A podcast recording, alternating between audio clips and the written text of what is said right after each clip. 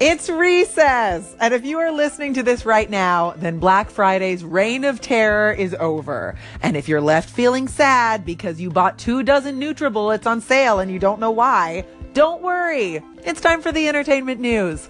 Or as I like to call it, your recess from the real news. Here we go.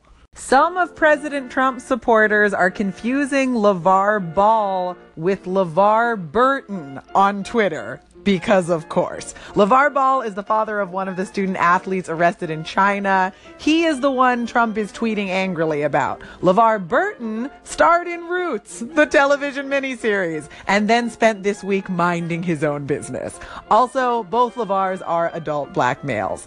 To be fair, even though he is not currently feuding with the president at all, I'm sure some of Trump's supporters are still very angry at LeVar Burton for playing such a disrespectful slave.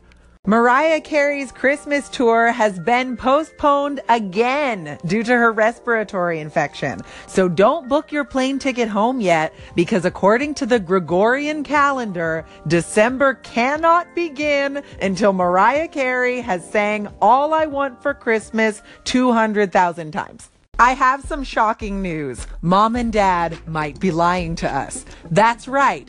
Chip and Joanna Gaines of HGTV's Fixer Upper might possibly be deceiving us about more than just the time and cost of refurbishing a kitchen. The Gaines recently announced that they would be ending their show to spend more time with their family, but more recent reports suggest that they are actually leaving to get more leverage so that when the impending sale of HGTV's parent company is completed, they can renegotiate for more money and go back on the air. So the good news is, if you liked Fixer Upper, it might not really be gone. The bad news is, we live in a beautifully restored house full of lies. Apple has announced that it will spend $4.2 billion on original content over the next five years. The goal is apparently to turn Apple Music into a platform that might compete with video streaming services. Good, because Netflix just raised their subscription prices, so I am leaving just as soon as I'm finished watching Glow. But then I'm gone as soon as I finish Bojack Horseman, but then that's it if there are no more Lady Dynamite after this last one. Gwen Stefani met with fans at the Grove in Los Angeles to promote her new Christmas single, but it all might be for nothing because if Mariah Carey doesn't start singing soon, Christmas will never get here and it will be 2017 forever and the Trump presidency will never end. Oh my god, Mariah, take some echinacea. Do it for LeVar Burton.